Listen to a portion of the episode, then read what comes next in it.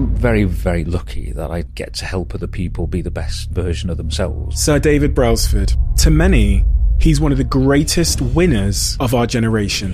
If you can get that little bit of insight, why do I feel how I'm feeling? Why do I respond like I do? And then you realize, think, wow, a lot of my behavior, a lot of my life was driven by emotion. It wasn't driven by the real me best ever if it happens, and if it doesn't, then you might be absolutely devastated. But you've got to leave it as a dream, and you've got to understand that actually worrying about the consequence of an event is detrimental to the process and the performance and the, the chances of you achieving that event. Perfection. Perfection was so far away that there's no point aiming for because we're going to fail every day. So I thought, well, let's have a little progression. It's right then. What could we do by next week that we're not doing this week? What little things could we do? There's a million things that could impact performance, and it and it works. It works. 100% it works. Been doing it 20 years.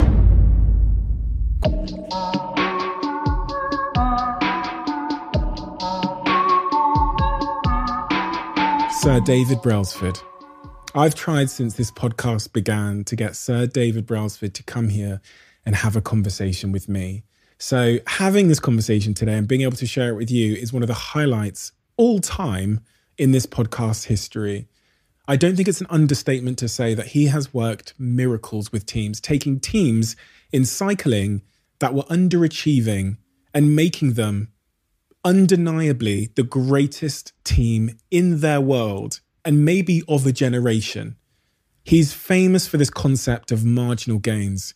It's a concept which I speak to my team about every single day. And maybe that's why I wanted to sit here with him.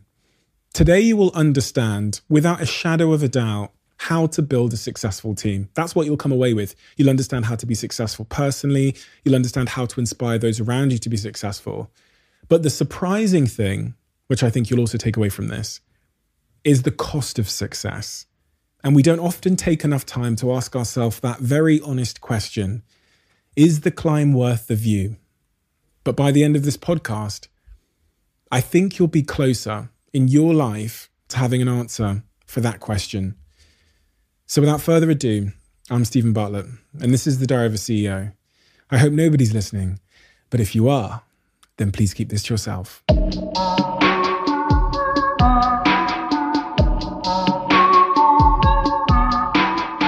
conscious sense of outsiderness from a very early age. Um, you said that once upon a time, and it rang very um, true to me as well. And I found it to be a very relatable thing. Mm. Where did that come from? Where did your conscious sense of outsiderness come from? Uh, it's funny when you say that because it resonates. It really does. So I was uh, very young, just been born, and my parents, uh, my dad really uh, decided to move from Derby, where I was born, to North Wales and, and buy a house in Snowdonia. Very keen climber and he wanted to go to to the proximity of the mountains. So we moved over there, and um, I grew up. It was a very very Welsh uh, dominated Welsh speaking little village called uh. I went to primary school there and grew up speaking first language Welsh. All my friends were Welsh. Everybody was Welsh, pretty much apart from my parents. Wow. And um, and I had this sort of conundrum then. I didn't probably realise it at the time, but I certainly, on reflection, you know, look back and, you know, I was very, very much in this Welsh community, very, very tight community. And and I'd go home, and my parents were obviously English parents, and and I felt you know my dad didn't really conform. He was there to climb. He was there as one of these outsiders who would come in there to, you know, get up into the mountains, and um, and I think that that left me challenged. I think because I was so wanted to be the same as all my mates, same as everybody else, part of the tribe, part of the gang. And yet somewhere inside I felt maybe I wasn't quite, you know, it wasn't, it, I wasn't fully immersed in it, you know, it wasn't quite there. And don't get me wrong, I, I, I loved it. And I, I, still, I go back there and I love it. I've got, you know, my great friends there. My mum still lives there. But I never actually quite, quite got that full sense of I belong there, you know. So I always felt that a little bit on the outside, I guess. You went on to be a great anomaly in what you've achieved in your life and success. Mm. And I look, I always, I'm always, I'm, i guess I'm a bit nosy, but I'm, always, and I did a little bit childhood psychology when I was in school. So I try and look at like which, what the parental dynamics were that might have made someone that little bit more relentless and that little bit more hardworking. Mm. And I sat here with Eddie Hearn and I go, oh, your dad. I could tell the way his dad was, that ruthless intensity, clearly rubbed off on him at a young age. And I was reading about what how you described your dad, and it seemed to be, dare I say, a little bit similar to. Yeah, he was orphaned very when he was very young. So he lost his mum when he was five, lost his dad when he was seven, and uh, of course, for anybody that's going to have a big big impact. And I think it, he had a you know life changing impact on him. And um, I think he he was then fostered, and um, you know he tells a story when he was he was growing up in a, in a foster family. Foster family would eat together, and they'd make him eat in another room and you know, not it was tough enough, I guess. And I think that's had a profound effect on who he was, and and he became um, somebody who was very much, uh, you know, driven to to make his own way. And I think, you know, that was um, one of his core, core sort of deep seated drives and values is that he he pushed hard, and it was always about being professional. It was always about working hard, make your own way. You know, don't rely on anybody else to do anything for you. Do it for yourself and um, and he he drilled that into us, and I think we just lived it really. And cycling, I you were very into cycling from a young age. I, I had used to wait on Thursdays for the sort of cycling newspaper to arrive. Yeah, that's Cycling Weekly. Yeah, Cycling Weekly, yeah. little magazine, which is a bit of a, a cult magazine, you know, quite a niche magazine, and that used to arrive, get delivered on a Thursday. And I'd wait with great anticipation, and and you know, it was one of those when the the newspapers came around, you get your cycling weekly, and then you'd sit there and read about all the results and who'd done what. And of course, there was no nothing on internet. There was no, there was no, there's no other way of getting the news, you know. So and and you know, in the back, there was all these little sections where all the results were, all the race results, and you'd look to see who'd done what and study it all. It was, it was like a real, you know, it's a real part of the cycling culture, and still is. To be fair, Cycling Week is still going, despite all of the changes in sort of media and everything else. But um, for me, it's a, it's a real cornerstone of my growing up with the sport. That's for sure. You you then go to school. You go to university. Do you go to university? Did you? Mm-hmm. No, did- no, I left did- school. I, I didn't enjoy school at all. Did an apprenticeship? No, no, no. Well, no, I left school when I was 16. Yeah. First day I could leave school, I was out. I Oh, was wow. done. Yeah, I didn't enjoy school. Why? don't know. I just I didn't like being confined. I didn't like having to sit in chemistry lessons, and I, I just didn't. I, it wasn't for me, you know. I just didn't enjoy it, and it wasn't. I couldn't do it. I don't think. I just didn't enjoy the environment. I enjoyed the the PE, and I enjoyed being with my friends and all that kind of stuff. But I didn't. I don't know. I just didn't enjoy that educational. I felt trapped. I felt enclosed, and um, and I don't know. I didn't. I wasn't really motivated to to learn at that time. You know, I was I was off doing other things really. Do, you- do you think because you had so much free freedom in your in your childhood home, you then struggled going to places where you didn't have that that same level of freedom?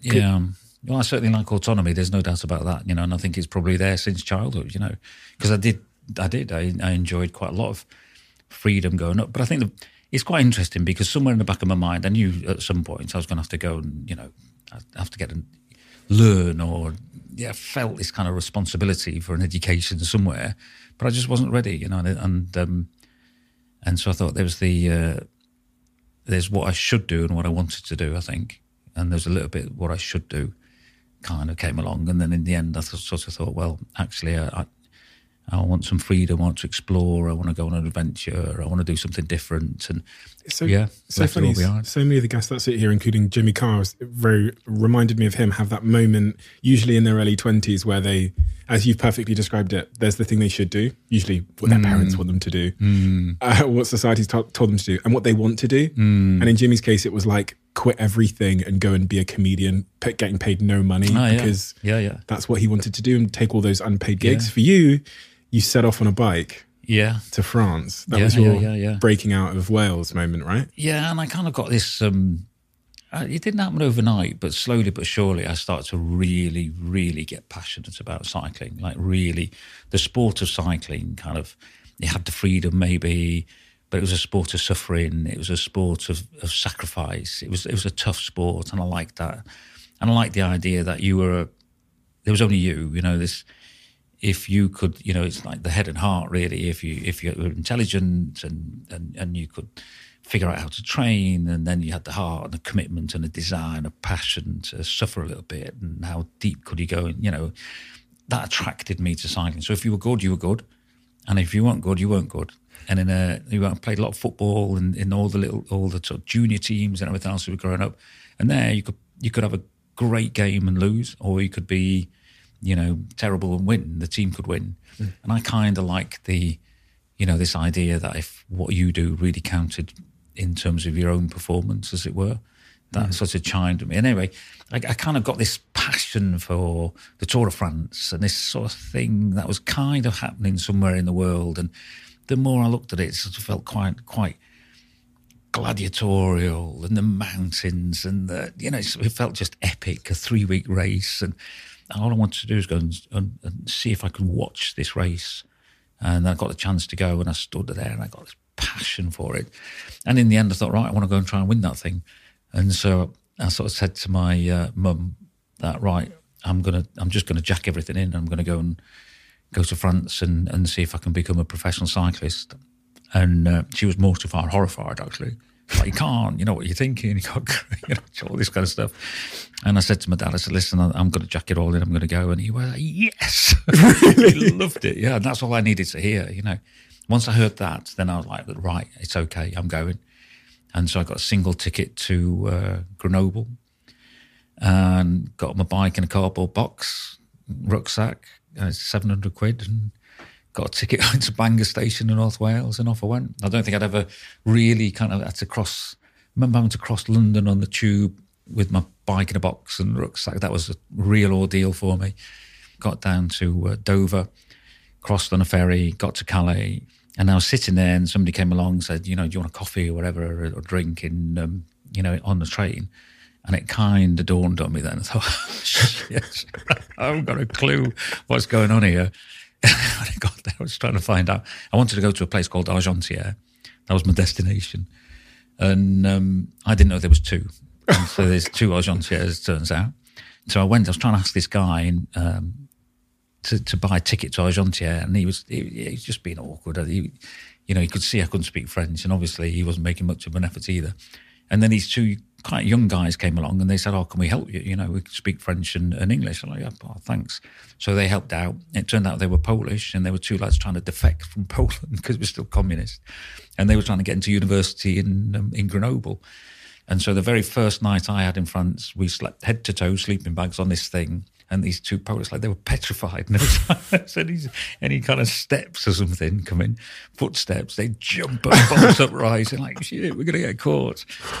Anyway, so I jumped on a train six o'clock in the morning. Jumped on a train to where I thought I was going. I actually ended up in Switzerland. so I was a bit, yeah, I was like, whoa. By which time the fun had worn off. You know, I must admit. so I got a train, the same train back to Grenoble again. Spent my second night on the same platform, the same bench, and then eventually the next day got to where I wanted to go in uh, Argentière, and whoa, that was a bit of an ordeal. But why were you why were you going there anyway? What was the what was the aim of when you arrived at that destination? What were you well, thinking? I just wanted to be a, I wanted to be a professional cyclist. You know, I wanted to find a way of getting into a professional cycling team, and you know, I think there's no how do you do that? You know, I mean, back in the day when cycling was very much a, a niche sport in in Britain, it, there wasn't any obvious kind of route. So the club structure, the amateur club structure um, in France was very, very strong. And, and, and, they were like feeder teams to the professional teams. So if you get over there, get yourself in an amateur team, and if you're any, any good, you'd work your way up, you know. So I thought, right, that's what I'm going to do. Did, did you have a meeting arranged with an amateur team? No, no. so you just showed up? So I just went, yeah. And then I, um, so I looked for the end of a, I looked for, went to the end of a race, waited till everybody arrived and you know finished the race and there were all those cars didn't have the buses back in those days so the cars were there and they came and so I looked around chose the nicest kit as you would. Chose the nicest kit. Seemed like a good start. And uh, I went up to them and asked if I could race and they kind of what? They were like what? And um, kind of chuckled and, and they thought it was a bit odd. And then they sort of passed me on to the next team and then the next team and the next team and eventually I spoke to one like little group and a guy came over and he said, "Oh, look, we're um, he spoke English," and he said, uh, "We're from Saint Etienne, and uh, if you can get yourself over to Saint Etienne, we train as a whole team together on Wednesday." He wrote me down the address and said, "Right, come here at nine o'clock on a Wednesday. You can come train with us." So I started training with them, and, and that was it. I, lived there for three years. Then three years, yeah. and eventually, you know, you admit that you realised at some point you weren't going to make it. Yeah, you weren't going to win yeah. the. yeah. Oh, yeah. Yeah. Hmm. Yeah, that was a shame. But then I look back on it now and I think if I'd have known now what I'd known, you know, people say, what, what, what would you change? You know, if I, if I could go back in time, I think if I knew what I know now in terms of training and nutrition and everything else, I'm, you know, I'm pretty sure I could have done a much better job. But I decided for some bizarre reason, I decided I didn't want to eat, um, particularly didn't wanted to really reduce my fat intake and just just eat carbohydrate and hardly any protein and so I stopped. Um, I stopped eating meat. I became, you know, vegetarian, and then I realised now I was just nailed all the time. So I never really optimised the chance that I had, which kind of makes me think now when I get younger, you know, young, talented or athletes or people want to try out, and you can't just leave them alone. You know, just talent alone not always going to get you there, is it? You know, and they need you need to be in the right environment. Same as my education. When I was young growing up, I'm I'm, you know, I'm, I'm a bright enough guy. I think um, I just wasn't ready to learn. I wasn't in the right environment to learn. I could have learned, but I didn't learn at the time. And I, I, I kind of reflect quite a lot on that really now, in terms of creating the right environments, but to people to be able to just progress. You know, what's it take for a human being to cr- progress? Mm. And you know, I think my role is to try and create those environments and support people to do that. Really, and I think it's take a lot of learnings from that. You know, want to want to get to some of those key learnings that you've had. Um, to to take a step forward in your story, you then off go to university, which was actually quite surprising. You do a sports science degree for a couple of years. Yeah, it was early years of sports science. It was kind of developing, you know, and the idea of sports nutrition was developing. The idea of sports psychology was just developing. And I started to read around this. I thought, God, I love this stuff. I absolutely, I couldn't get enough. I couldn't get enough. So the idea of eventually, when I realised I wasn't going to be good enough to, you know, make the make the top end of, of professional cycling, I thought, right, well, I'll go back now because I really want to learn. And so I went back to university, and I was just absolutely wasn't interested in anything to do with like freshers week going out. I just wanted to learn, and that was it. So I met every every one of the lecturers, asked if we could have a meeting, and said, "Right, I want you to tell me how you're going to teach me. I want to make sure that I, I learn as much as possible. How are you going to do that?" And of course, really? I've gone back since, and they're yeah. a bit full on. You're into when I first got there, and um, and so I, I, came out of that, and I, I, I loved, I absolutely loved every minute of being at uh, university. I loved it. I loved meeting other people. I loved people that got the same passion. It was a topic that I just couldn't get enough of. I loved the, the psychology and the, and the sports psychology and and I came out of all of that and really wanted to go in, sort of pursue the sports psychology area.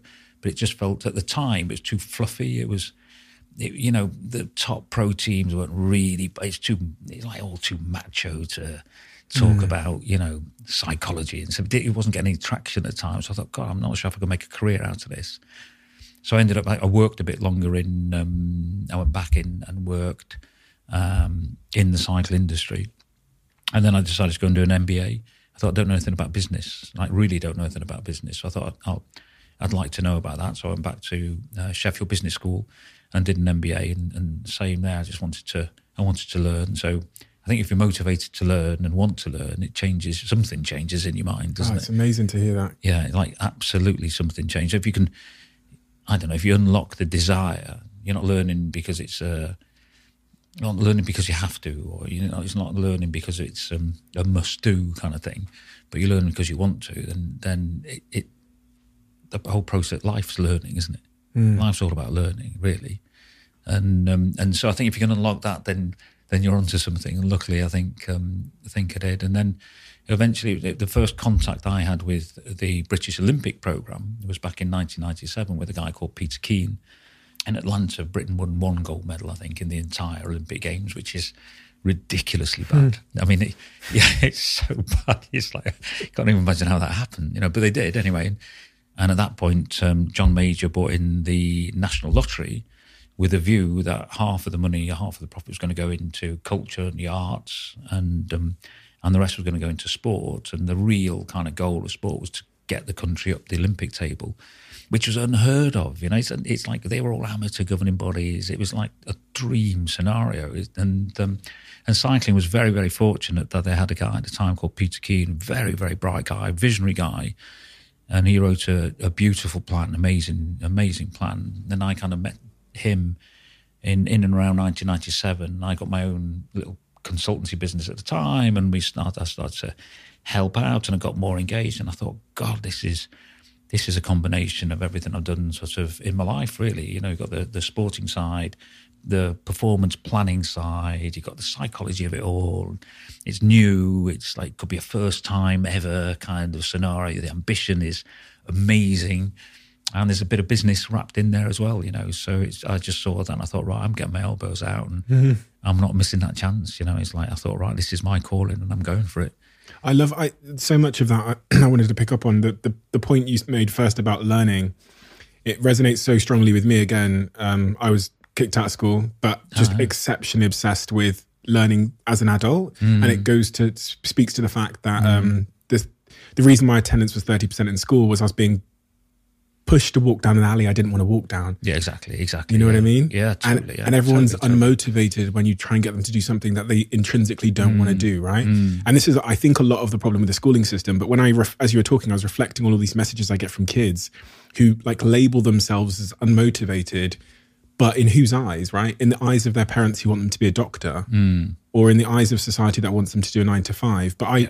I reject the idea that they are unmotivated you know, uh, a million percent. I couldn't agree more. You know, and I've, I've worked with a lot of people over the years, and, and um, I think you've got to find out what what's their what's an individual's intrinsic motivate, what's driving somebody inside, what do they really want to do, and you've got to unleash that in the end. Mm. You know, that's what life's about, isn't it? Mm. Really, there's nobody. There shouldn't be any.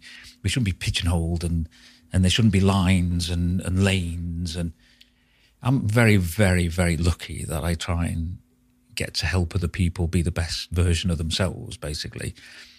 And you think, you know, it, it when you when you no longer compete for yourself and you think, right, I'm going to be judged on somebody else's performance. Mm-hmm. That's what people judge me on. They go like, well, did somebody else win a race? Not me. I can't. You know, I'm never going to win a race. But that it's like, did somebody else win a race? And then you realise, well, if I'm going to be judged on on somebody else's performance, I better get pretty good understanding how to optimize and help somebody be the best they could possibly be. And then you think, well, what what does that look like? How do you how, what where's the where's what is that? You know, and that's where you think, well, let's take the human being as a as a as a thing. you think, how do you get help a human being be the best they could possibly be? Are there certain things that if you can generally get those things right, it helps an individual in the main be the best version of themselves. But the first thing you got to ask is like, is that person, what is that person's internal intrinsic drive? Because if it's not aligned, if not really committed and really driven and excited to what you'd like them to be, it doesn't matter how much you'd like them to be. If they're not, they're not. And there's nothing you can do about that. You know, but if there's a little bit of a flicker of, of, of, of the light burning there, you can turn that up, I think. You can turn it down. You can very easily turn it off by mistake or deliberately if you're that way minded. But I think you do the, the very essence of people achieving things is is they've got to be driven or they got, there's got to be a, a, reward.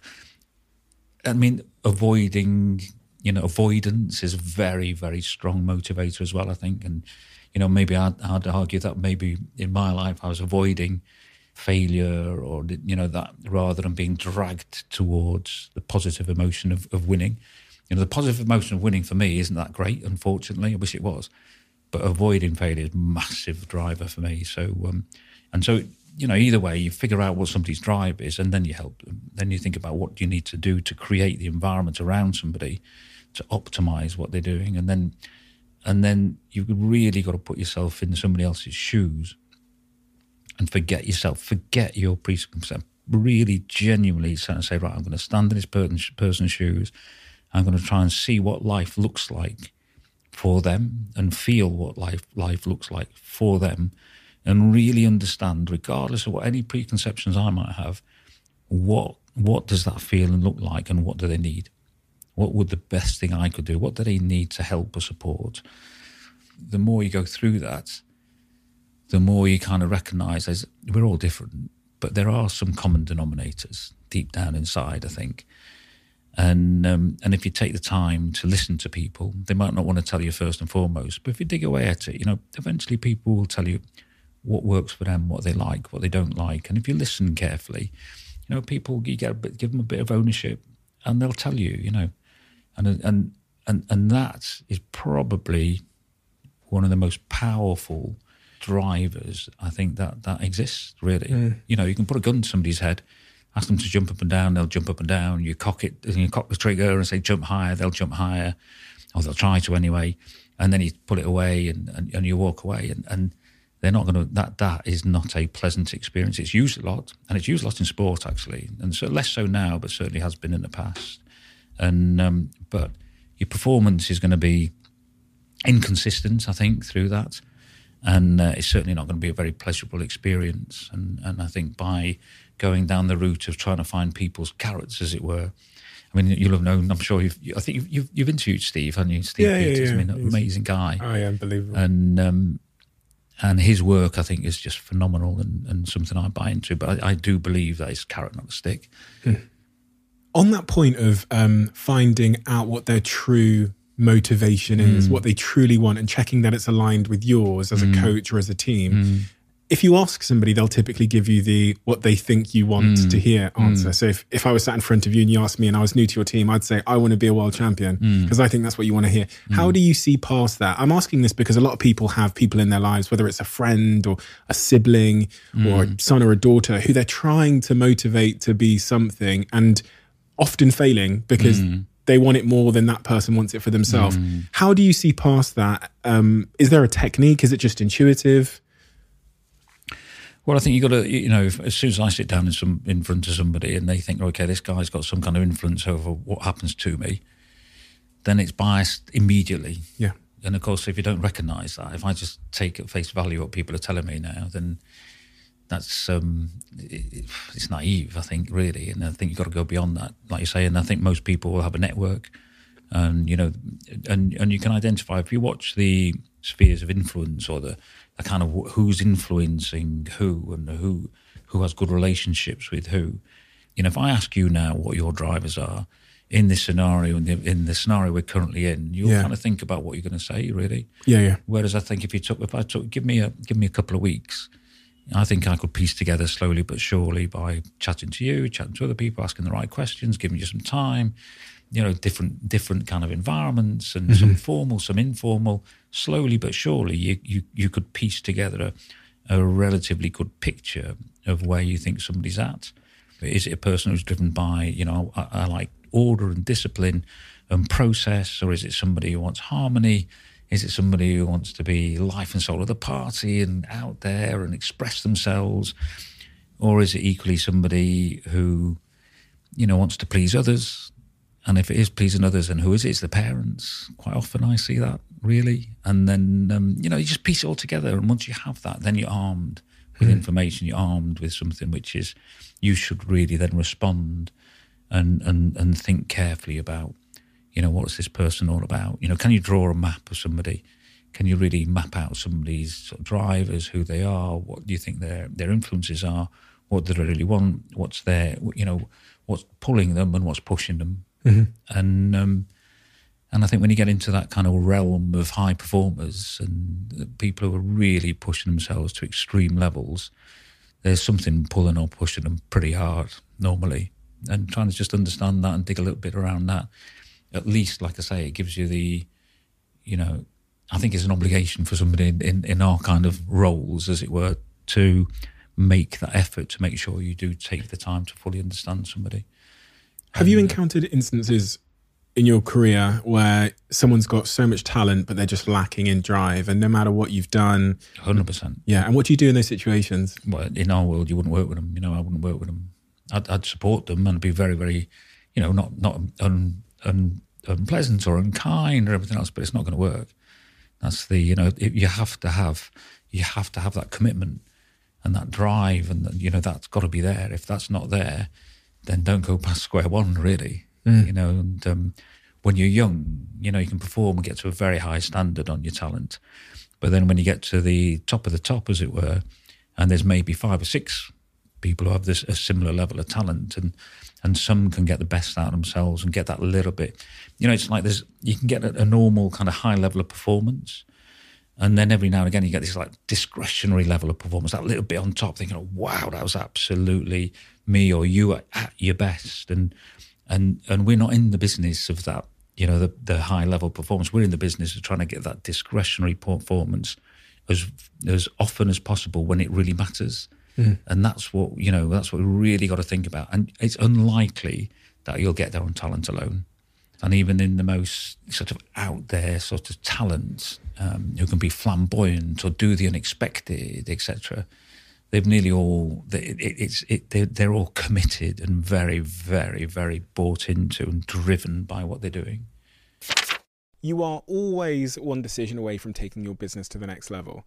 And a decision that's helped me to transform my business is moving over to NetSuite, who I'm excited to say are a sponsor of this podcast. If you don't know already, NetSuite is the number one cloud financial system bringing accounting, financial management, inventory, HR into one platform and one source of truth. It's reduced IT costs because it lives in the cloud, so you can access it from anywhere. And the cost of managing and running multiple systems because it's in one unified business management suite. My team and I don't have to worry about tasks being manual and clunky and it means that I can be more efficient and to focus on more important things like bringing you the best episodes and guests on this show. So I become one of the 37,000 companies that have already made the move over to NetSuite. NetSuite has extended its one of a kind flexible financing program for a few more weeks. So head to netsuite.com slash Bartlett for a free product tour. Back to the episode. That word commitment is um, the first letter in your acronym CORE, which mm. is part it's a philosophy you're known for. What is this core philosophy? What is that acronym, acronym and uh, what, what does well, it stand for? To, to, be fair to, you know, I just mentioned Steve Peters. I think, um, you know, one of the great things I think that I've been very, very fortunate to, to have happen in my life was that uh, we, I met Steve back in, I think it was 2002, something like, you know, around that. I'd, i was always into, you know, I liked the psychology. Obviously, I'd studied psychology, but I couldn't quite, it wasn't quite input output enough. It wasn't, I don't know, it didn't feel quite solid enough at times.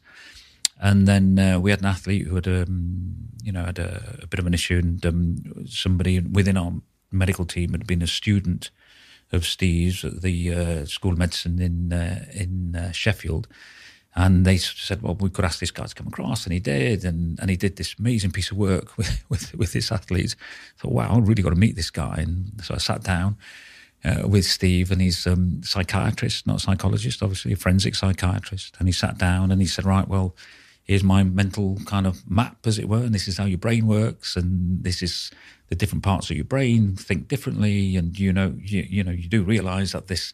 different um, your blood goes to different areas and and that's you'll be driven by emotion or logic or by past experiences etc and I was like, okay, this is really interesting. And that, what I liked about him, he was like, if you do this, then that. And you should do this, not that. And he's quite prescriptive um, in a very neutral way, but quite strong. And um, I really liked that. Really, really liked that. So I thought, wow, this guy would be absolutely dynamite in sport. And so Steve was still working in um, in the uh, NHS, and he was actually working at Rampton at a time as well with you know the mass murderers and the psychopaths and all of that. And so I tried to persuade him. Said, Steve, come on, you've got to come and work in sports. And and eventually, you know, he, he did, to be fair. He came and worked full time. And it was just an amazing period, really, because we sat down and said, right, forget cycling for a minute. Let's think about the human brain, the human being, and how do we create the best possible environment for people to perform? And um, and that's where the core principle came from with Steve in the first instance. So it was like, you know, the C was commitment. So let's let's screen these people for commitment, and you do a commitment screen, and he'd ask people about their homework, how they did their homework, and what that what you know when people had to do something, deliver on something, he'd ask, he'd interrogate them a little bit about that, and then the O of the core was for ownership, and uh, the idea that we we a human will perform better and respond better with a little bit of ownership over what they're doing. So, you know, sport was very much a dictate and control kind of coaching model, really, and management model. And um, he was very much of the, of you know, very very strong that as a human we like to have a little bit of control of what's happening to us. We like to negotiate or have a little say. This works, that works, and and that's a very powerful kind of construct to work with. Um, the R was for responsibility and accountability. And of course, we've all mm. work in professional jobs in the end, and we've all got accountability and responsibility in life. and um, and so people need to be held accountable and responsible. And then the E was for excellence, but it was personal excellence. And as he used to joke about, it should have been personal excellence, but it sounded a bit like corpse. So uh, we stuck with core, and um, and so we got all the coaches in and said, I, I, I bought this hundred percent. Really, really thought, right, we're going to do this, and then we'll sort of use cycling as the kind of, you know, not well, it was the, it was the opportunity to to do something different, you know, and I was absolutely sure really, really sure it was the right thing to be doing. Of course, he was there to sort of coach and help and support. And um, so we got the coaches in and said, right, guys, we're going to change the way we're we're working here. Um, we're going to put the the time actually we termed it going to take the crown um, off the heads of the coaches and put them onto the heads of the riders. And they're going to be the, come the kings and queens of their own world, their own destiny, and, and we're going to support them in that. And it was just that slight change of emphasis, which, had, you know, a, a, lot of the coaches threw their arms in the air. Well, well, you know, that'd be out of control. They won't turn up to training. And, you know, it was kind of an emotional response, really. And of course, you know, Chris Hoy and Vicky Pendleton and all these other, you know, all of the athletes who, who were with us at the time, they wanted to perform for themselves. Yeah. They weren't perform for a coach. They weren't, you know, they might have a brilliant relationship with a coach, but it was they, they were they were after their own performance or a team performance. It wasn't it wasn't done for the coach, and it was a it was a real. I mean, it sounds a bit obvious now, I guess, but at the time it felt like a quite a big deal to be to be really empowering a group of athletes, and um, yeah, and off we went with that really, and um, it was an exciting time. One of the things that I've taken from that many things, but one of the things that I've taken from that, which is again feels really consistent throughout lots of things I've read about you, is this idea of going back to first principles to mm. make to create better solutions. Mm. And I'll tell you the three touch points where I've kind of I've I've seen that in your philosophy. The first is you basically went down to the first principles of the human brain there mm. and said how does the human brain work and let's treat the human brain in a better way um, outside of the conventional way of treating the human brain to get a better outcome. That's like again, with first principles, it's a lot of work. No one wants to do it. Conventions much much easier. The second thing is just generally your attitude to breaking down what you are trying to achieve yeah. as a team into small sections. That's mm. where I see the first principles thing. And the mm. third thing was I read that you hired younger coaches into your team that weren't tainted with convention. Mm. And again, they're much easier to mm. train in, in, in new mm. ways. Is that? Yes, I think in the mating, I think I do like to break things down into you know, its smallest component parts, or, or first principles anyway. It's not copy and paste. Yeah. And I read a lot and, and I'm constantly kind of reading and listening to podcasts. I'm, mm. I'm, I'm, constantly taking information in, but and, I, and I'll use some of the information, but I won't just copy and paste it. I won't just apply it. It's contextual. I'd like to understand what's going on behind it. I'd like to understand the theory and the thinking. It drives people mad actually because I can talk about methods and whatnot and models all day long, you know. Mm.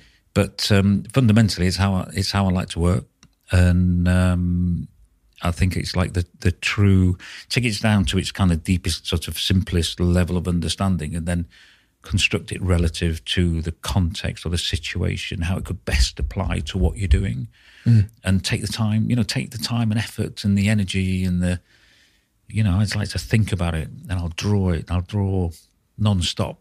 so I don't write so much. I draw, and then I'll cover my office wall in like sticky plastic stuff on the wall and draw all over the walls. Looks like a madman's in there, I must admit. But it's how it's what I like to do, and it's how I work. And so it drives a couple of people I work with a bit crazy, but um, I think they're used to it by now. But but I do like to do that, and then and then if you get a real understanding for something, then you can you can see whether you really agree with the with the fundamental principles and either go with what go with that or question it and develop your own ideas.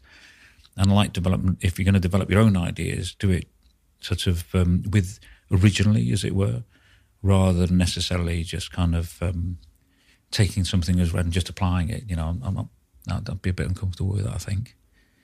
One of the things that definitely felt very original when, mm. when I was reading about um, your philosophy is this idea of forgetting about the result mm. because thinking about the result or the outcome of mm. your performance can reduce the chances of success in that performance. Mm. That's very unusual because in in teams in competition in business we think about the result we think about closing the deal or mm. you know what and what that will mean and we kind of imagine ourselves in that moment of getting the medal around our neck or that business deal won why is that not a good idea. Well, I think if, if, an event happens or something happens, the first thing that's going to happen to you without you even knowing is you're going to have an unconscious emotional reaction to it. And it, it's emotion.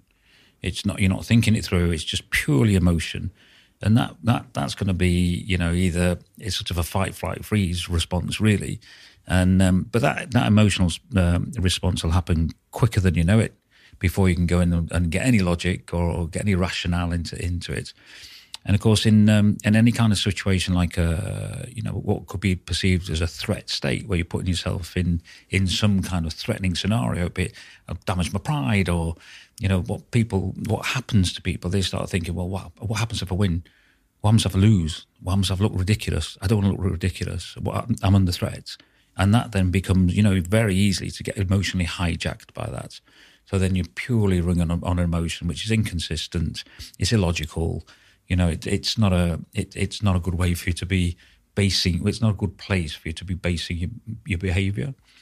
But if you understand that and you think, okay, well, look, I, I understand that it's normal that I'm going to put myself in a threatening scenario. So if I worry about let, let, my emotion take over and I worry about what happens if I succeed, what happens if I fail, what happens if this, what happens if that, then it, it's actually pointless exercise.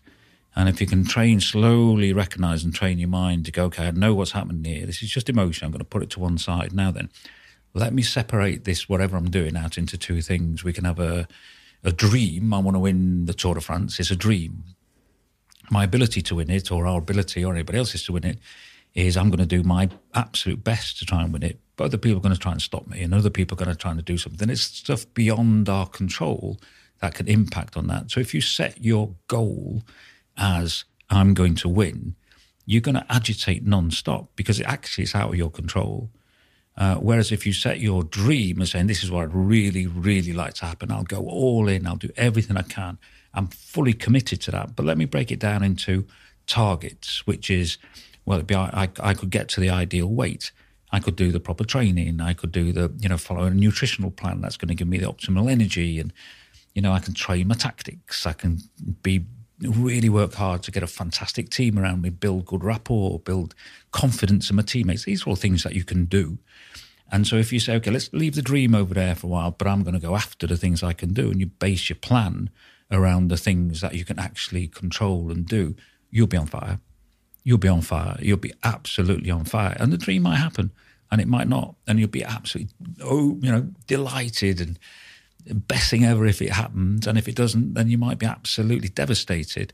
But you've got to leave it as a dream. And you've got to understand that actually worrying about the consequence of an event is detrimental to the process and the performance and the, the chances of you achieving that event. So you park that, go after your targets and go, right, I'm going process, not outcome. And we talked a lot about process, not outcome. And when you catch yourselves, you know, it's, it, it's emotion in the end. So, of course, we do get hijacked. And, of course, we do get fearful or you know a bit panicked, and you got you got to have a system whereby you can talk to yourself a little bit. You can bring yourself back round and focus on the now and the process of now, rather than worrying about the future. Mm. And then you can come back and concentrate on the process, get back into the now. And you know, some of the athletes would, would have a routine where they'd tie the undo and tie the shoelaces again, or they'd do they'd have a little you know, a little process that they'd tap into and they'd go into that, in, into that and bring their mind back into the present and stop worrying about the future. And um, of course, the penalty kick's the best example. Yeah, that's what I was thinking about. Yeah. Ronaldo stood there. Yeah, I'm sure they they bag 100 percent in training. Yeah, exactly. In the and Euros final, exactly. You know, and if you take the crowd out, and take a penalty, those guys are so accurate, and the you know signal from the brain down into the muscle to contract in a certain way, that happens, and the accuracy and the, and the repeatability of that is is absolutely massive. Put a crowd in there, and what changes? Nothing changes physically. It's all between your ears. Mm. And so, how can you train that? You know, and, and mental skills can be trained just as much as you. You know, we all know that but we want to get fit and strong. And you go to the gym and you know that you're going to overload your body and you give it time to adapt. And it's adaptation that's going to make it a little bit stronger. And it's the same with the mind. You know, you can train your mind. And, and I think that's what certainly working with Steve was, um, was an eye opener. As well as, I think probably the biggest eye opener for most people is it gives you, um, once you realize you've got like an emotional brain and a logical brain and, um, you know, a bit of a memory computer side going on, then then it gives you insight into yourself and why you are behaving and feeling like you are, and some of the assumptions you're making about other people. Then you've got to start with yourself first. If you can get that little bit of insight, why do I feel how I'm feeling? Why do I respond like I do? What triggers me? What's my best self look like? And what's my sort of, you know, not the best self look like? Why? Why am I different? Why? Why sometimes am I behaving in this kind of you know, the second or a shadow version of myself. And why am I sometimes in my best self? What's happening there? Why can't I just be my best self all the time? Surely that must be doable. So take a bit of time to understand it, unpick it. And some people just maybe haven't been educated. I certainly wasn't until really I sort of stopped, sort of stopped and started to look at this stuff. And then you realise, to think, wow, a lot of my behaviour, a lot of my life was driven by emotion. It wasn't driven by the real me who could be calm and logical and think things through and quite, you know, have a lot of passion and feelings and caring. And, and yet at times I could be something else, you know. And I think understanding that's fundamental, I think. I don't think there's any excuse for that. No, okay. Um, both points sounded very similar, in fact, because on one hand, you're saying with your goals, only go after the things you can control, like really focus on those things. And in the same way, when we're talking about personal responsibility of self, you're saying you can't control other people. Mm. So yeah, but the thing that you know maybe you, you, do have control over in your life is your behavior, how you act, how you conduct yourself, and then kind yeah. of leave the rest to. Well, I think you can understand how other people are responding and how they're feeling, mm. so you can accept that if somebody's, um, you know, if somebody's in a very well, there's two things really. I, th- I think first and foremost, ambition is a big thing not to forget you know, what's your level? You know, you can be incredibly ambitious. Why can't we be the best in the world at something? Why can't we be the first to do something? What's stopping us doing something that nobody ever uh, in the human race has ever done before? Nothing, as far as I can see. You know, so I think there's a, it, it's um, you know, you've got to have that ambition, enthusiasm, the belief we can do whatever we want to do, you know, and, and really stretch that. And then I think the next bit, really, the target is more like the the how to get there. Yeah, it's more like the boring stuff to get there, you know. So it's a it's like head and heart, really. And um, and I think that the, if you understand yourself, then you should be able to put yourself in somebody else's shoes, and if they're having a tough time or if somebody else is angry or there's something else going on with them, you know, rather than just dive in and and respond to the behaviour you're seeing at face value. Why not stop and think about it a little bit? And is this person in trouble? What's causing this? Where are they coming from? What's going on? You know, and try and understand it. And if they're just responding emotionally to something, and you allow yourself to immediately respond emotionally back, it doesn't really get anywhere. You know, so. Mm. So better hold back and wait and find out and, and, and try anyway. Not always easy, but sometimes not always easy. No, no. I struggle with that. Yeah, I struggle with that, especially being in a environment where my my time is so feels so precious, right? Mm. It's always there's so many things I could be doing, and I'm, you're exactly you're exactly the same. Mm. I know I've mm. you know I know people that work with you. I know you're a very very busy person, so it's it's tough in the moment to stop and pause and to have patience when the rest of my life is ran on like efficiency. Mm. Yeah, yeah. So yeah, you know yeah, what I mean? it's difficult. Yeah, I guess in, in, in, my world, you know, I'm out, I'm out to try and help people, and, and yeah. I do push people. And, you know, we've got high standards. We, in, you know, you do want a level of commitment. I don't like laziness, for example. I just can't. That that that would really irk. That gets me, you know. But then I have to manage it and think, okay, well, if they, that's what they want, there's no problem. This just this isn't the environment for them, you know. Mm-hmm. But in the main, I think understanding challenges and and um, setting standards and boundaries and working to all of that is important. You um you built teams and developed teams that won over and over and over again in the same way that Sir Alex Ferguson did. I'm a Manchester United fan, so I was lucky enough to be, you know, it's not going so well lately, but in that era to watch our team win yeah, over and over again. Yeah, yeah, yeah. And the thing that really um I find because I just thought that was normal growing mm. up that my mm. team wins all the time. Yeah. The thing I find amazing now when I look back on it is how he managed to reinvent those teams, but also to get the same team mm. to win again. And I this this idea of like where is your motivation after victory, mm. and how do you get a team that's just won and then they win again mm. and they win again to win mm. again? Yeah. Where do they find the motivation? They've stood on the podium, they've had the moment. Where does that come from? Yeah, it's a great question that one, and I think um, and I think credit to Sir Alex and the work that he did. I mean, um, you know, I think now looking back, there are, there are those long-serving, successful managers who, like you say, whilst it's happening, it's an era, and nobody really kind of thinks too much. It's just the norm. But then when you realise it's not actually the norm at all, you know, it's it's something very very special going on. And I think the I think success is interesting in in, in terms of what it does to people. And you know, I think in sport we're kind of more geared to failure. Really, you lose more than you win normally. And um, you know, we kind of recalibrate the goals, dust yourself down, and redo your plan, and off you go again. But when you succeed, all of a sudden, not many people have a, a plan for success. Do you know what I mean? So you succeed. Nobody's got. A, nobody wants to tempt fate, I guess. But not many people have a plan for success, and it does it does impact on people massively in terms of their expectation on themselves, on their in terms of their hunger going forward. You know, it does it does impact people in different ways, and of course, you get more. You probably get financially better off. You, you, your your position in society changes. You know who you are. You become a celebrity, whatever, whatever, whatever. And of course, all that all that can change and impact on your drive and your hunger. And I think fundamentally, that's the bit that's incredible about the people who stay at the top for a long time.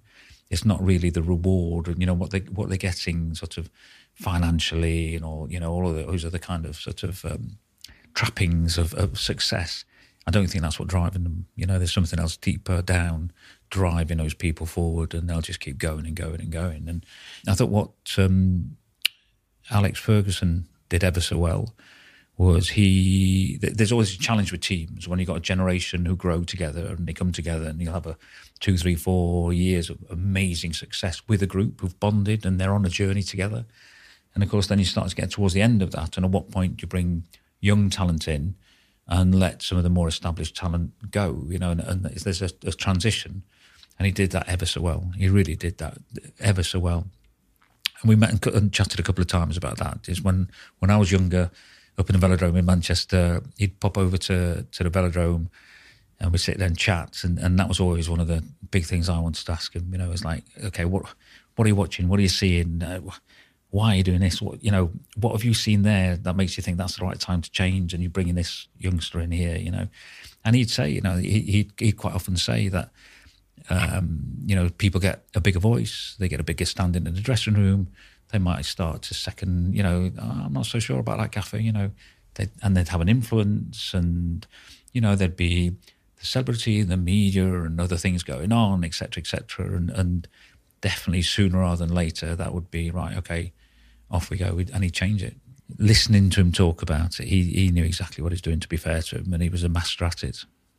You've got to have had moments like that in your career where you see that culture mm. at threat or at risk because yeah, yeah. of an individual.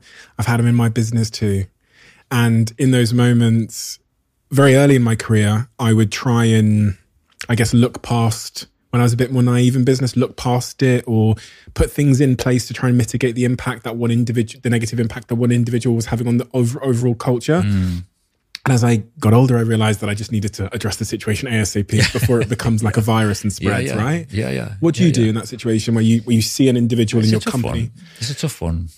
It really is. I mean, it's, a, it's an easy one to talk about. It's a very difficult one to do, um, particularly when you know that might be your best player, your best rider, your best performer, and, and all of a sudden you've got the hitting the numbers and and the behaviour's not great.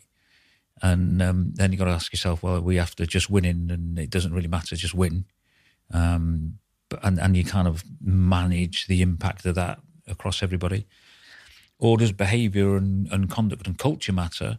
And you want to make sure that you actually have got some cultural values that you're going to stand by, come come what may, you know. And, and of course, those real moments when they do arrive and you've got to address it, they're very, very stressful I, I kind of get very in, introspective and look at myself in the mirror and think it through and think it through. And, and, and everybody who works for me will say it takes me time to make a decision. And I think because I think of every permutation and I think it through so much emotionally, I fully, I, I don't think I can't actually. I'm just so engaged with those things that I've really, really got to think carefully about them. And I've had to make a couple of pretty big decisions along along those lines. And in the end, I thought, right, what do I believe in? Is it a popular decision? Is it a performance decision? In my world, you know, there's like we we're trying to win here, or do we want to keep people happy, or where where do we go? And, and you need some kind of you need to establish your own right. What do I believe in? Mm. And without really figuring out what you believe in, you're always going to be caught in a storm otherwise. And it's always going to be mentally excruciating, I think, because you're never quite sure. So I, I like like to to anchor myself in right. What are my values? What I believe in, and how does that apply to this situation? And then, okay, well, that's it. And if it goes wrong, I always want to be able to look back and say, okay, well, I made decisions based on my principles. I didn't make decisions based on that particular moment. Doesn't matter how difficult it was, and I'll stick to that. And I've had, I've had one quite recently, actually, or two actually, in the last two to three months, which were pretty challenging dis, dis, decisions like that. And on both occasions, I've gone right back, and I tend to. I don't know if it's a good thing, probably not a good thing for the people around me, but I've got a few, you know, people I really value their opinion, you know, and, and they're sort of like, you know, I'll, I'll chat away to them and I'll ask them questions and and I think sometimes I think, okay, I'm going to make that decision, or he's asking me to make this decision. And what I'm trying to do is just kind of run through my thought processes and sound it out, sound it out, sound it out, sound it out, until I get really pretty anchored onto, no, I know what I really feel now. And then I'll make the decision immediately. I'll, I will not hesitate then. But to get to that point takes me a bit of time. And I need to talk about it to somebody. I need to I need to express it vocally. I think to really make sure I understand what I'm thinking. Because if I can't explain it to somebody, I'm mm. maybe not quite there. So just thinking about it in my own head or even writing it down for myself on big stuff, I like to try and be able to explain it to somebody to then understand fully that I really, if I can explain it to somebody, I think I've pretty much got it. Whereas if I just in my head explain it to myself, who knows what the hell I'm talking about, you know? So yeah, it's quite um, it's a quite an agonising process. But you just need your principles in the end. You need a decision making framework. Framework, yeah, yeah. based on you principles. do, yeah. It's so funny, because everyone can relate to that, even if mm. they've not been in your position. I mean, we all have, we all face really tough moments mm. where we kind of arrive at that that pass, and we have to decide if we're going left or right. And the worst possible thing is making, often making no decision, right? Making no decision, or or making a decision that you thought was the right decision because you thought it was the right thing to do, but it wasn't actually what you thought. And I think we're always fearful of the consequences of our decisions. So I think quite often, you know, I say to our guys sometimes, okay, imagine, let's let's imagine we've got a problem and take away, you know, we're going to have a group discussion about something. And imagine that all of our riders didn't have emotions, they were just robots. And what would you do? And they go, oh, simple. You, well, you just do this, this, and this. Okay, so now we put the emotions back in, and that's that's what's that doing to you? Why is that changing your thinking? And then, of course, you don't, you know, got people's feelings, and the, you might have conflict. You might somebody might not be happy, and you know it, that that then impacts because we're trying to second guess the emotional response of a group, or he's trying to second guess how somebody might feel, or whether they're going to come at you, or it creates conflict, or you know, and, and, and, so I think it's every now and again I go right, okay, let's just have the robots. Let's, what would we do? What would the best thing to do? And they go simple. We'll just do this. And so that's that's one thing. I think if you think that right, it, the consequence of whatever we decided about, nothing bad happens. Hmm. Nothing bad happens. Absolutely. There is, so you can make any decision you want and nothing happens, nothing bad happens. What would you do? And people's mind freed up immediately. They'll make a good decision probably. But it's fear or it's the, it's the, it's the, it's the consequence of this might happen or that might happen or it might go wrong or this or that or the other. They might not be happy or they might not be, you know, mm. and it impacts your decision making really. So you're getting all these biases, these emotional biases all the time. And don't get me wrong, sometimes a gut gut feel is a good thing, you know. So but on the other hand, I think if you strip out the consequence of like nothing bad would happen, mm. and also people's other people's emotions, what would you do? Uh, most people get pretty quickly to yeah, yeah, where yeah. they'd want to be, you know. I just did that in my head about some of the mm. big decisions I have in my life. I thought, well, if there was no, if I was dealing with robots and I could just shuffle things without consequence, yeah, what would I do? Exactly. And that the answer you're seeing there is probably exactly. the, the right thing for the objective. Exactly but maybe well you could also say well there are emotion um, there's emotional consequences which might hinder the objective mm. so if i really annoy this person or if i upset the balance here then the yeah. objective's compromised so yeah exactly and, uh, yeah It just helps a little bit. And I think, and I think you go, in the end, you know, it's like well, it's like taking out. If you've got bad tooth, you've got to take it out. Might as well take it out quick. Yeah, yeah Don't wait. exactly. You're know, it's going to hurt just as much in a couple of months' time. You know, so you might as well take it out now. Yeah. Marginal gains. I do you know what? Hmm. I have to say, this podcast is doing very well.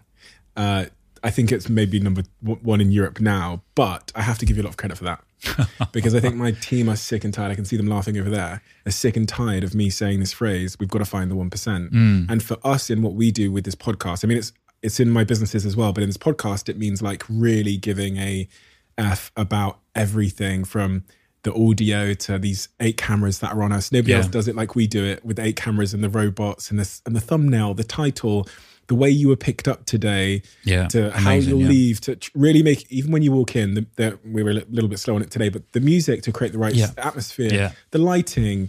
We installed these blinds here because we're trying to. We want you looking at me Mm, because it's a better. All of these small things, and I never heard that directly from you, but I heard it indirectly by you. As in, my friends would tell me about this thing called marginal gains Mm. from this guy called Sir David David Brailsford, and I like adopted it as a personal philosophy. Maybe I adopted it as a personal philosophy, or it made my existing philosophy make sense. Ah, okay, yeah, yeah, probably. E- either one. You know, sometimes Yeah, yeah, you yeah, hear an idea and you go, "That's Yeah, yeah. that's the, Yeah, yeah, that's yeah, the, yeah. a great way to." Somebody communicate. articulates it. Exactly, you Yeah. it for me, and um, so thank you for that. But my, I guess my question, because that has genuinely really helped Hmm. me communicate um, why small things are so important. But as it relates to marginal gains, how marginal Ah, good question. and how marginal was Smile's marginal. Sorry. The smile's marginal. Yeah. Okay. Oh, good. I like that. Probably your best marginal gain ever. Smile at people more often. Cheapest and easiest. Yeah, exactly. And people like it. People smile back. I wonder what- what the trajectory, how that impacts your trajectory through life if you just smiled more.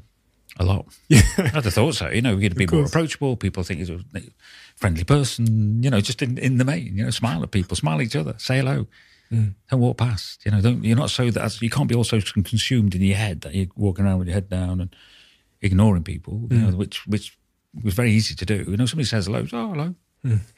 That's a marginal gain right there. People don't value the small stuff though. They they focus too much on the big stuff, right? Well, I think you've got to get the basics right. You know, I think I think the marginal gains concept came about ri- originally is when uh, we started out with the Olympic program, and the Olympic kind of medals were so far away. You know, it seemed like such a mountain, and they were so so in the distance and untouchable. You think like, wow, how on earth? What are we going to do to get from where we are now to get up there? And as as we kind of as we started working through you know what what are we how are we going to approach this it occurred to me that there was a couple of things really one was there's obviously the the the fundamentals the basics of any kind of performance really. When if you get the fundamentals right for a consistent period of time it's going to get you a long way there. It really is. So that that's there's no you know that that's important. But the um the whole idea of marginal gains really starts start to think right okay so we're we're a pretty long way off up there but so what can we do? What can we believe in? How do we get some momentum? How do we get some contagious enthusiasm? Of course people like a little bit of progression you know hmm. and, and if we just aim for perfection perfection was so far away that there's no point aiming for because we're going to fail every day so i thought well let's have a little progression just a little little bit of progression and that'll make you feel good, you know. So let's let's identify where we're going. Are we doing the basics? Right then, what could we do by next week that we're not doing this week? What little things could we do? There's a million things that could impact a, a cycling performance. Could we, could we, I don't know, change our diet to be slightly more optimal than it is this week and do that by next week? And everybody goes, yeah, we could do that.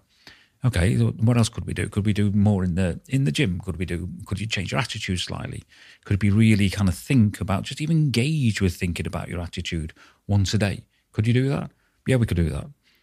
Okay, so off we go, and then you get to next week, and did we do all that stuff? Yeah, we did actually. Yeah, we haven't moved a long way, but I tell you what, it felt pretty good. What are you doing? I did this. Oh, what are you doing? I did this. And all of a sudden, you kind of start to getting this idea of you you make you you're on the move. And the, one of the things about marginal gains is you're on the move. And we like progression. We like to feel, oh, I feel quite good about myself today. I did X. Probably means nothing to anybody else. And prob- probably, you know, very you know, unique to me, but it meant something to me, you know. And I feel quite good about that. And so I can I can do that again tomorrow. And, and small, small steps stick. Whereas you're trying to do something big, you can go to something big for a little while. We all go to the gym in January now in a couple of months, a couple of weeks' time. we'll go full gas in the gym, and then, of course, by February or mid-February, we've all stopped again. Not, you know, generalization, but you know what I mean. And um, and why is that? You know, whereas uh, it, it, we're trying to make too big a change, that's not sustainable. And and it's it's it's quite rare that you can make major change and make it sustainable, but it's quite easy to make small incremental change and make them stick. Mm. And it's the stickability over time, I think, which makes the the big difference. And it's as much psychological as it's anything else. And if there's a group who buy into, right, let's look at the little things, you know, let's look at the difference. Let's look at the, you know, like your setup in here, like the music and everything else. Once you start doing that, everybody's on the, you know, getting quite excited. Yeah, that's what makes us different. And then somebody's going to go, well, we could have that picture instead of that picture, or we could do this instead of that. And it feels good. Mm. And by virtue of the fact that you're all going, you're on it, and you're mm. enjoying it, and there's a bit of energy about it, then other ideas will come to the surface and you'd be more open to, to, to adopting them. And people talk about it. You know, we're, we're on the move, we're changing, we're doing all these little things because we can be asked to do the little things that other people can't be asked to do. Mm. And that makes a difference. That makes you a winner, in my yeah. opinion. And I say that quite often in our team. You know, we'll be working late and I say, all right, guys, let's just all get together for a minute. The reason we've been good, the reason we're good is we can be asked to do all these little things that all these other teams who are now locked up, they've gone to bed, they're in the hotel, they can't be bothered to do this. We can and it matters to us. That's what we're all about now. Let's keep going. And it, and it works, you know, it works. 100% it works. Been it 20 years. Yeah, I know, yeah. And it's as much about that kind of enthusiasm and a positivity about embracing. A change isn't a chore. Improving isn't a chore. If it's a chore, it's a bit like saying about education. You know, if, if what you're trying to achieve is a chore, then that's a that's a challenge. So how do you how do you make something? How do you change somebody or reframe something into a little bit that's not a chore? or something that actually been over there and think I'm going to reframe that into a positive, and then you stick with it. Mm. You know, feel good about yourself. In the end, if we feel good about ourselves, we're going to be happier. We're going to be more engaged, and be more willing to make more change if we feel good about ourselves. And and that was where sort of marginal gains come from. And I was, I was lying on my floor, actually, when I really have to think. I did this crazy thing where I used to do my homework lying on the floor as a kid. And now, when I really, really want to think, sort of really think about something, get big sheets of paper, tend to lie on the floor and, and write on that. And um, marginal gains came from um, economics, really, with marginal costing. That's where it sort of I was, I was reading all about that and about little kind of you know incremental gains. And I thought, actually, hmm, if you aggregate all of these marginal gains, maybe get a big gain. Yeah. But conceptually, it sounded like, yeah, this is worth a go. And off we went.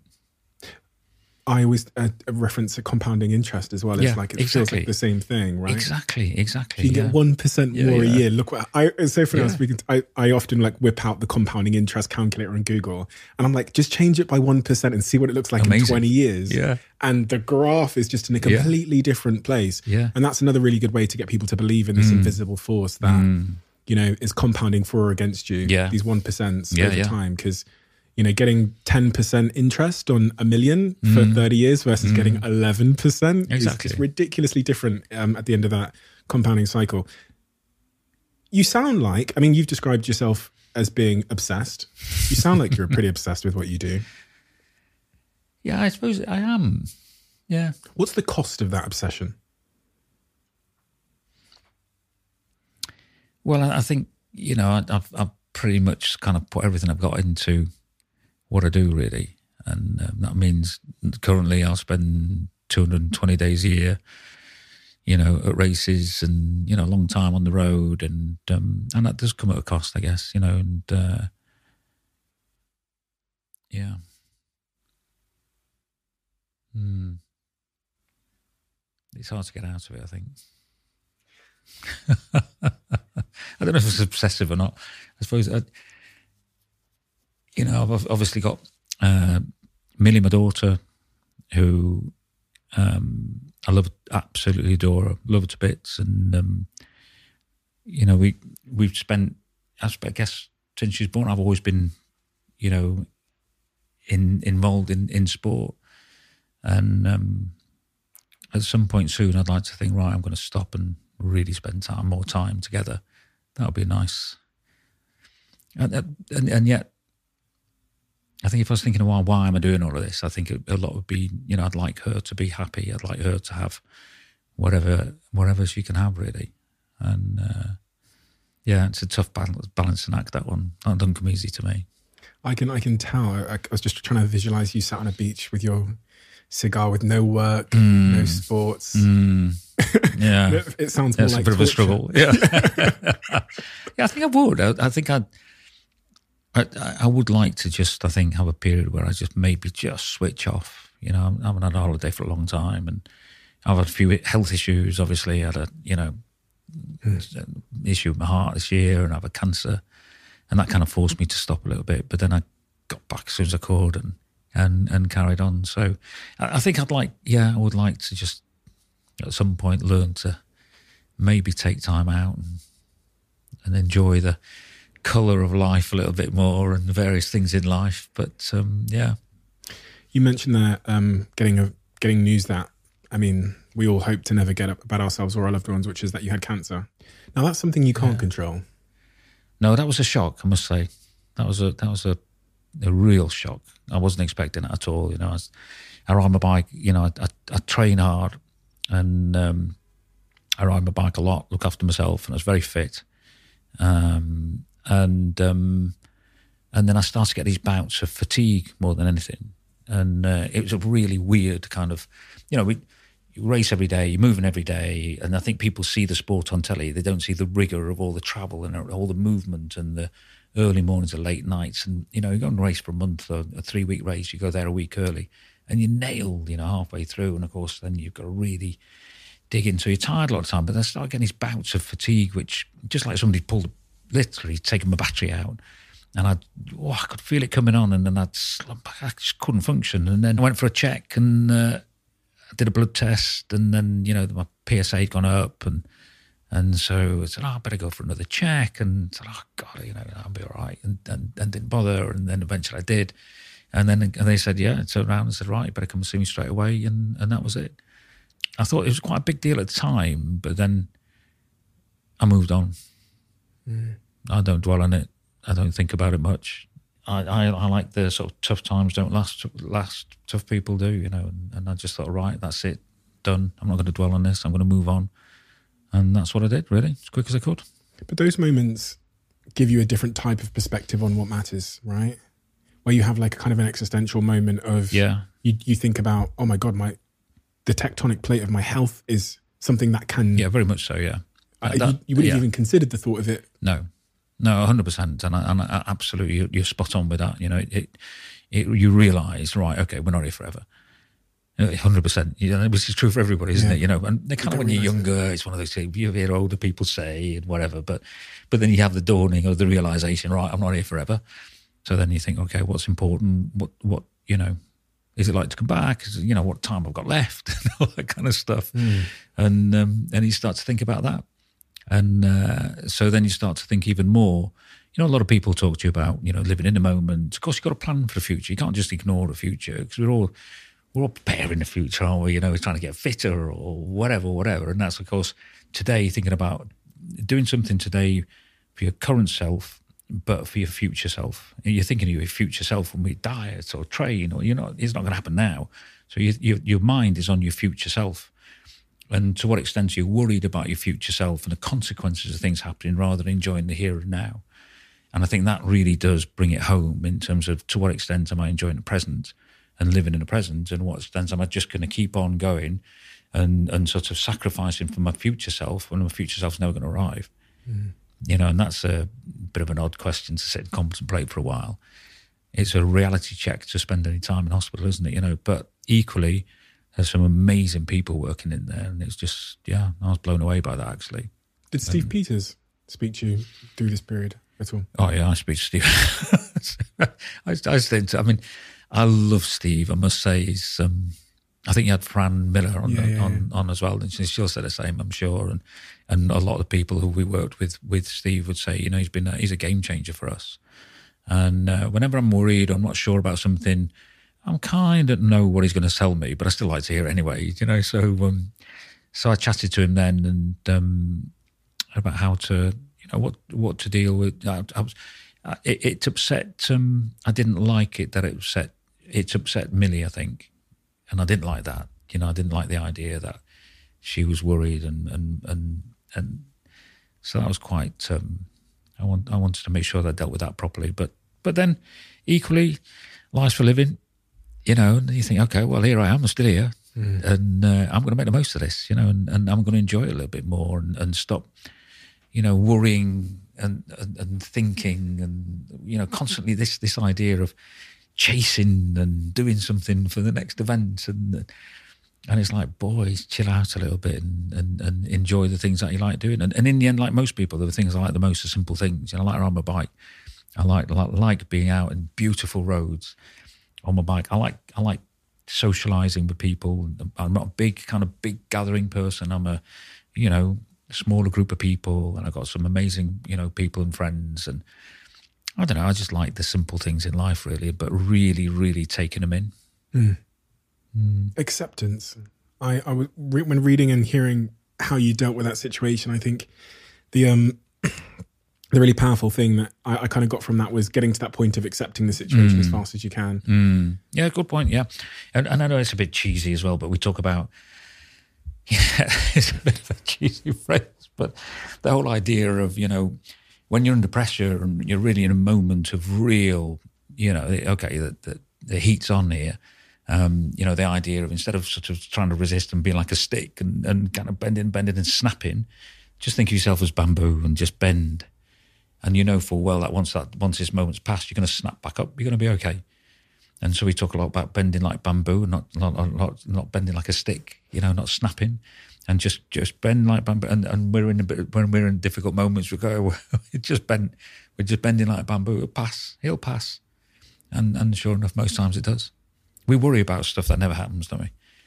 Always. We worry about massively about stuff that never actually happens, and and they're all sort of it brings all of that kind of stuff home. You know, it resonates after and it's still so much joy from our present right when we're thinking about all that all that could go wrong and then as, as you've highlighted with your theory of focusing on the controllables it hinders performance which is um which is incredibly detrimental too mm. one of the things when i when i started reading about your future now looking forward mm. you then also got the news a couple of years later this year i believe yeah that March. you had yeah. that you had had to have heart surgery that was a bit of a shock as well yeah, so so I was um, so after the pandemic, I, I was riding my bike a lot, and my uh, my dad actually was was was very ill. So I went down to as soon as we could travel after the pandemic, I went down to uh, to France to the Alps, and I was there visiting the hospital, rode my bike, and as I was riding uphill, I was getting this kind of I thought it was a pain in my throat or something to do with my breathing or the dry air, maybe the altitude.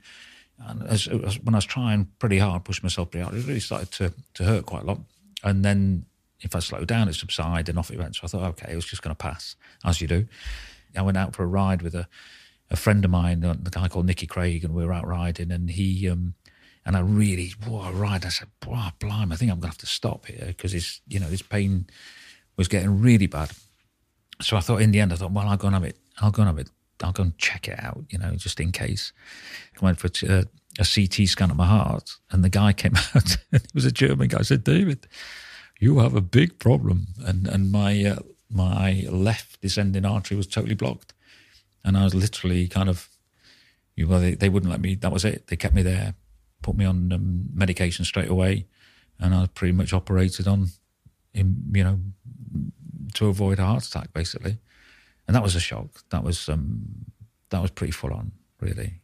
Yeah, that was more of a shock than a cancer was. I don't know why your heart feels worse than I don't know, but it, it, it was a different it was a different sensation. That one, I must admit, that had me worried. And that's another set of uncomfortable conversations with Millie and yeah, yeah, yeah, yeah, yeah. And then I had to go in, and um, so the doctor again, doctor's brilliant. Went in, and, and then I, I, thought, God, I've done a typical bloke thing here, where I ignored all these symptoms for, mm, you know, eight months, nine months, just ignored it, didn't go and have it checked properly, and then and in the end, of course, I could have done it sooner. And I, then I went in, and uh, they went in with a wire and a camera to have a look how badly it was blocked. You know, the, the artery, and they had a so open heart surgeon there, and the a guy puts a stent in like a plumber, and they were going to decide whether they could get a stent in and open up the artery, or they were going to go and do a heart, you know, a bypass basically, and take a bit of vein and stitch it in. And and I came out and I felt like ten men. Yeah, really. Yeah, yeah, amazing. amazing. Went out my bike, it's like I'd gained fifty watts. It was Really? yeah, Wow. brilliant. And then I haven't um, I haven't had any pain since, and I still I did six and a half hours day before yesterday with the lads over in Mallorca. So yeah, yeah, yeah.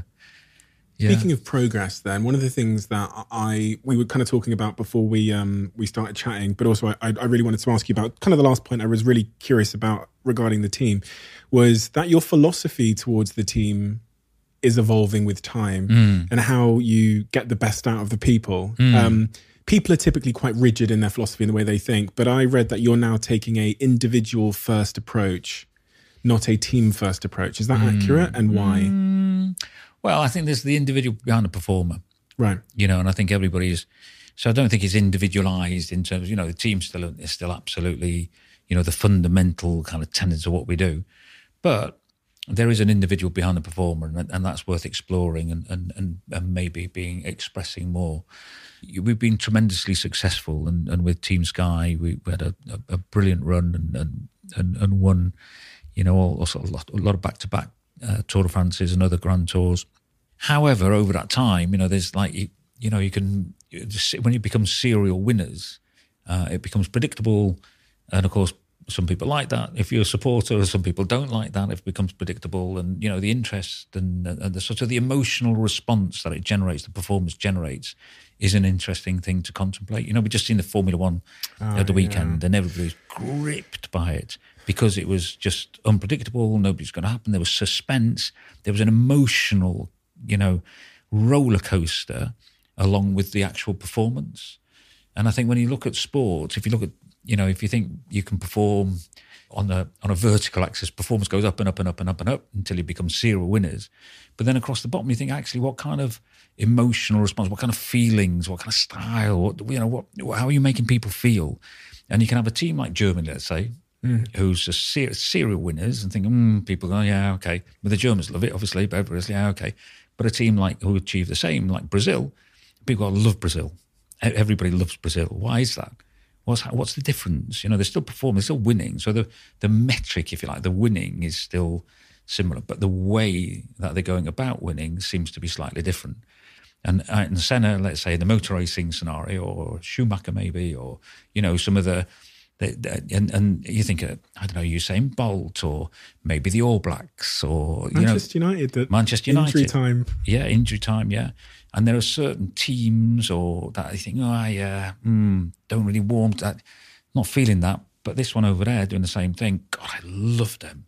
And what is it about? What is it about those teams? And is that something you can? Is it just happens, or is it something that you can actually work towards? So, for example, when I when I first went left home to go to France to to be a professional cyclist, there, uh, there was something in that sport that chimed with me so much and got me so passionate that I left everything behind. I left home. I went to a foreign country. I couldn't speak the language. Didn't know what I was going to do, but I still did it. I still went because something was pulling me. So it's not, and it was something about that sport at that time that I just adored. And when I think now and think, right, when I was that age, what kind of team? If you'd have told me then at that age I could be running one of the world's biggest cycling teams and had the success that we've had and still be running one, I thinking, what kind of team would I'd have loved to have seen? What kind of flair and what kind of, you know, how they have raced? And would it been, you know, would it been very much park the bus? Uh, or would it been like, you know, just bulldoze your way through? Or would it be a bit of panache and flair and cool, you know, and Excitement. excitement. Klopp in yeah, yeah, exactly, exactly. And so, can you does where does style, you know, and, and that sort of emotion fit in terms of performance? And you can go after performance clinically, you know, and can style ever be a performance attribute? And if you think about that, you know, so so is that something you can go after, or is it something that you just have? Is it just something that happens in the chemistry of a team, or is it, is it the way that you are? So for us, we obviously the race the bikes, but what about off the bike and the way you speak and the way you do your social media and the way you are with people and the way you are with fans and who you are, the colours and everything else that goes on? Is there something in there which actually can bring out the individual and you get to know the individual? So they're not just kind of guys with sunglasses on with helmets on and kind of like sort of faceless, you know, warriors, Mm. as it were. Where's the person? You know, we got guys from Ecuador and, you know, come from, you know, un- un- unbelievable backgrounds in Ecuador. And their stories of how they found themselves in our team is just incredible. And the guys from Colombia and the guys from Britain, the guys from everywhere, really, they've all got their journeys. They've all got personalities. They've all got, they're humans, you know, they're interesting. Their backstories are interesting and it's like where does that all kind of come together in a team? And how does that get how do you how do you watch that performance and see all of that? Is it possible? And i'm really interested in that at a minute.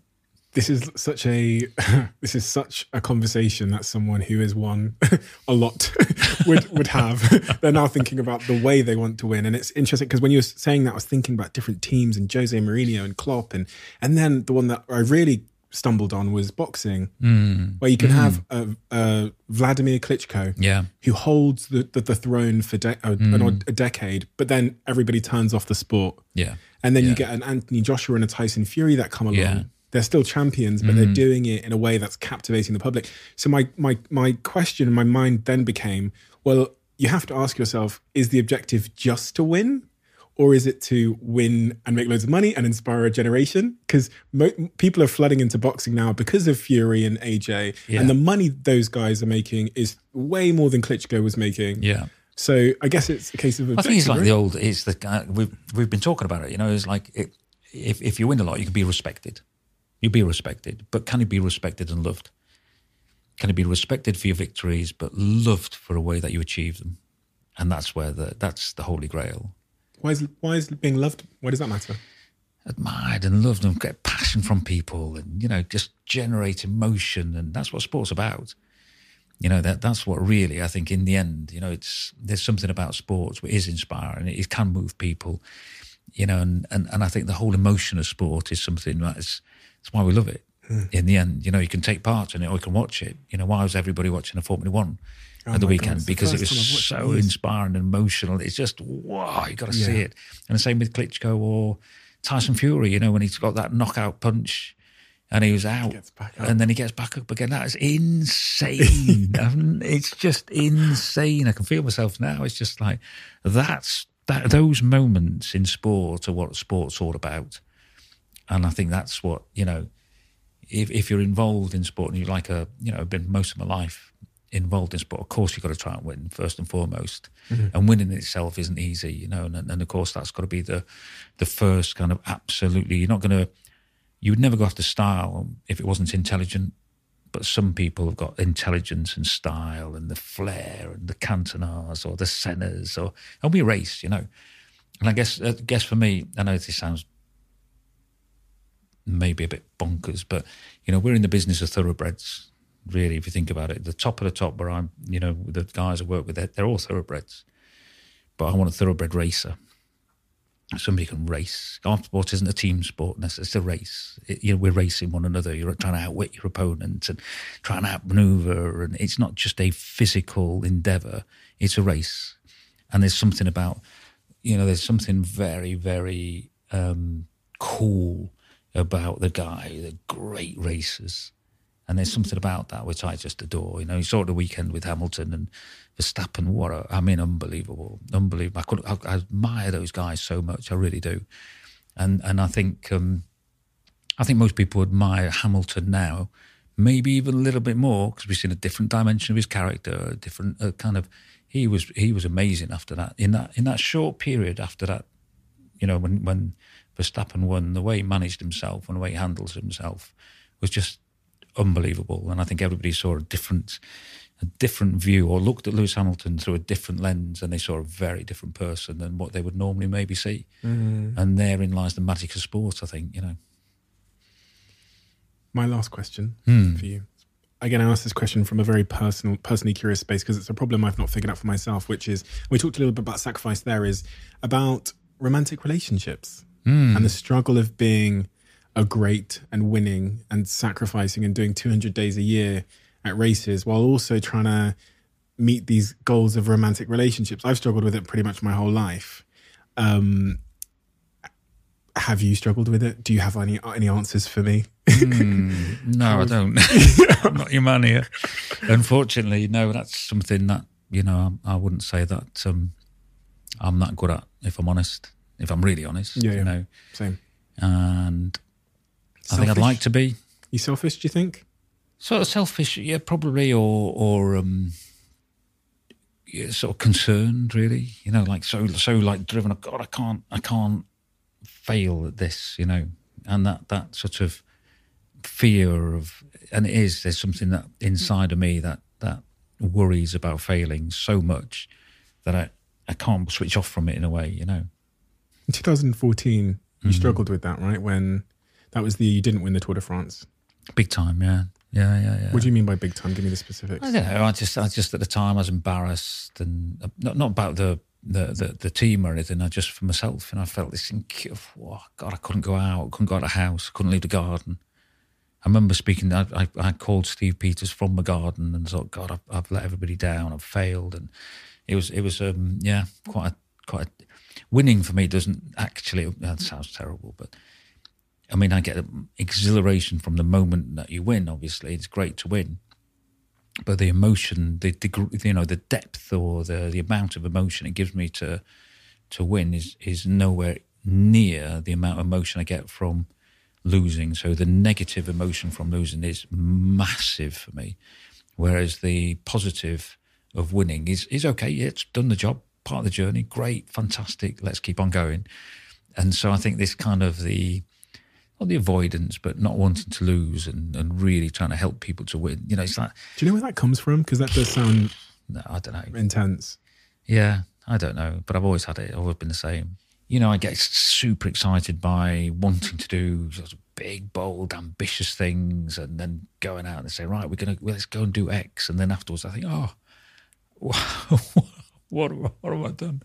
And then of course, then I've got to make it happen, and I get after making it happen, and and I think that's where I've got this kind of dichotomy really of there's part of me which is my probably my heart which is the uh, crazy ambition of wanting to do things that have never been done before and helping people go after stuff and, and all that kind of, you know, nothing's impossible. Nothing's impossible. Anybody says impossible will prove you wrong. And then you've got to get after it. And I think the getting after it is where I go back into more of this whole the detail, the that's the doing of it. And it's as if my head and my heart sort of sets these wild kind of ambitions, and then I got to and I got to switch out of that into the right. Let's get after it, and then the, the not wanting to not succeed of whatever it was uh, drives me. Then you know, We have a tradition on this podcast, which is the previous guest writes a question for the next guest, and I don't actually get to see it until I open this book. So Oh, okay, you will also be writing a Ah. um, a question for my next guest. If you could turn back the clock on one day this year and do it differently, what would it be and why? this year, wow, there's a lot gone on for me this year. That's for sure.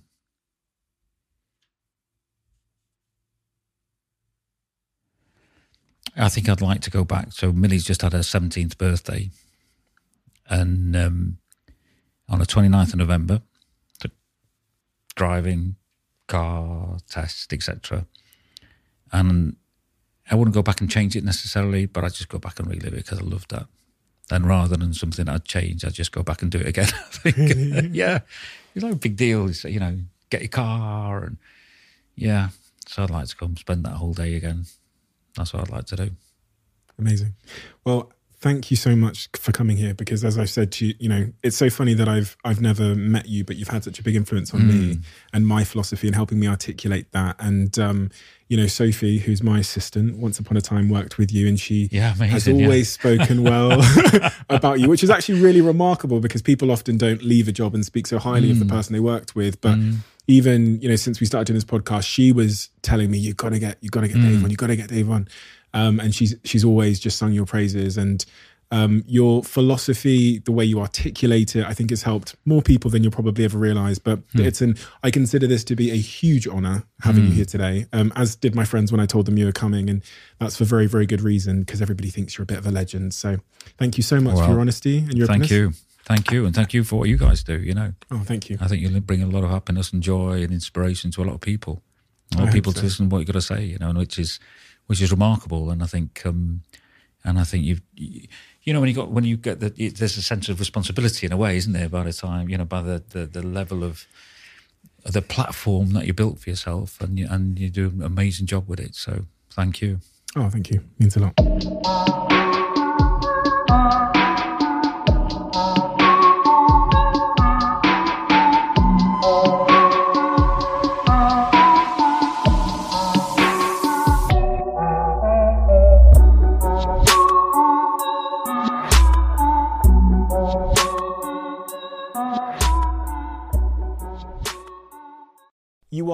Always one decision away from taking your business to the next level.